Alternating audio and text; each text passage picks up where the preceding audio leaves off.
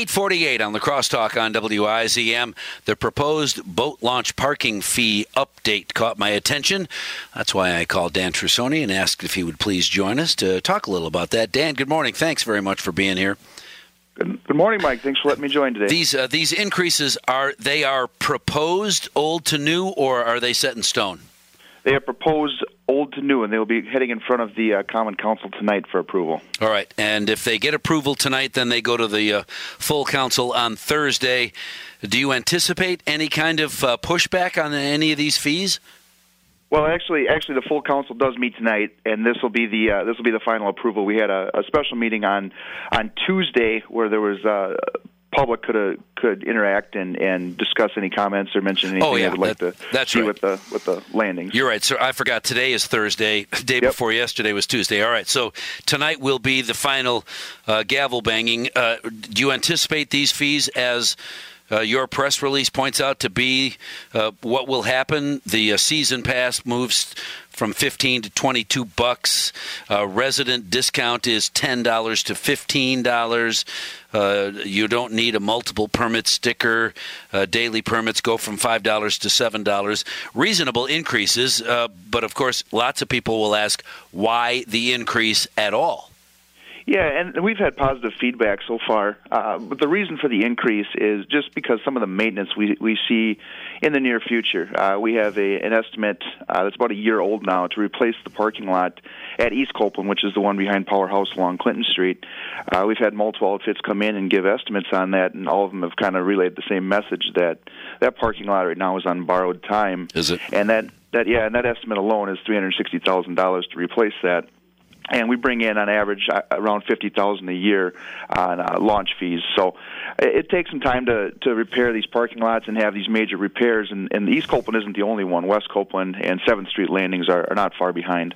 Right. Is it fair to consider uh, uh, increasing fees for those who use it rather than simply increasing taxes and letting everybody across the city contribute a little, uh, but a little bit less? Yeah, and I think so. And I think the users support that as well. They, uh, you know, from the feedback we've received, they appreciate the the adjustments and the upgrades that we've made to these landings, and and they're happy to pay the fee most of the time. Uh, not just the users in in you know city residents, but a lot of the tournament directors that I talk to throughout the year that enjoy coming to La Crosse so much. They tell me that La Crosse's landings are some of the best in the country, and that's why they want to continue to come back. Sure. And, and that's a reputation that, that we really appreciate and take pride in, and we want to uphold. Do those fishermen, their trucks and boats also contribute to these fees? They certainly do. Yep, they pay uh, they pay a daily fee when they have a tournament to uh, you know reserve the landing, and they also pay to park there as well. All right, so I'm just heading off all the questions I'll get from listeners. Yeah, what about all those guys from out of town? Yeah, they certainly pay. Everybody, if you use it, you pay. But and I think that's reasonable, especially since uh, if you use it, you want it to be in good shape. Darn it, you don't want to, you know, be dropping your boat trailer off the edge of the concrete or into a pit because it's gravel and get stuck, uh, which I have seen happen on more than one occasion many years ago. Not recently, by the way, Dan. Not recently.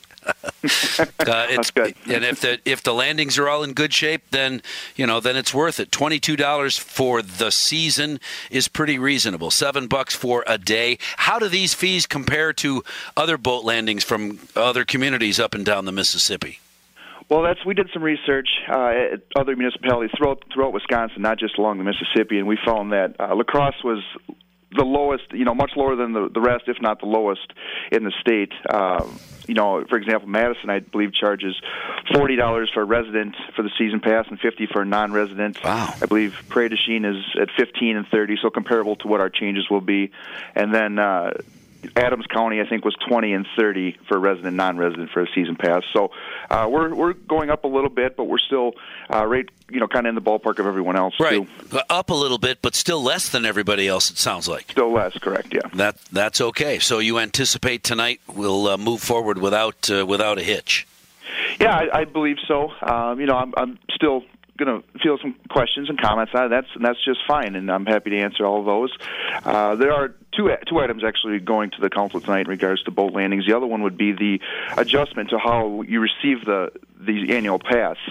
Um, oh. No longer are you required to have the sticker on your boat trailer. We're going to have automated pay stations at each of the landings. Uh, but in order to do that, we need to have we needed to have an ordinance change, and the ordinance is basically saying that yes, you no longer need uh, this this sticker, but you will have to purchase a season pass. And the biggest change is that it's not just for boat trailers anymore, vehicles carrying boat trailers. It's any vehicle that's going to park in this designated area is going to have to pay and that that really is going to um, head off some of the complaints I do hear. Some of the complaints I hear that you know boaters come in and they've got their trailer attached, and as they enter the landing, they see a, a vehicle without a boat that's using the landing but is not having to pay. Uh, so now the, the biggest change, like I said, is going to be every, anyone that parks in the landing is going to have to pay either Right. a daily pass or an annual pass. If you're using it, you got to pay, and that's reasonable because you're going to bring your deck boat that uh, you know that holds ten people, and you and your wife and your kid and eight other people coming in a couple of different cars, also parking in the same area. They should have to pony up a little bit. Yep, that's the thought behind it. Yeah, that's reasonable. So, uh, uh, similar to the uh, park and pay extravaganza uh, in downtown or in La Crosse near the university, you buy a sticker, you get a secret code, and when you get to the boat landing, you type in your code in the machine, and when the uh, parking uh, police drive by, they just swipe your license plate, see that you bought a pass, and you're golden.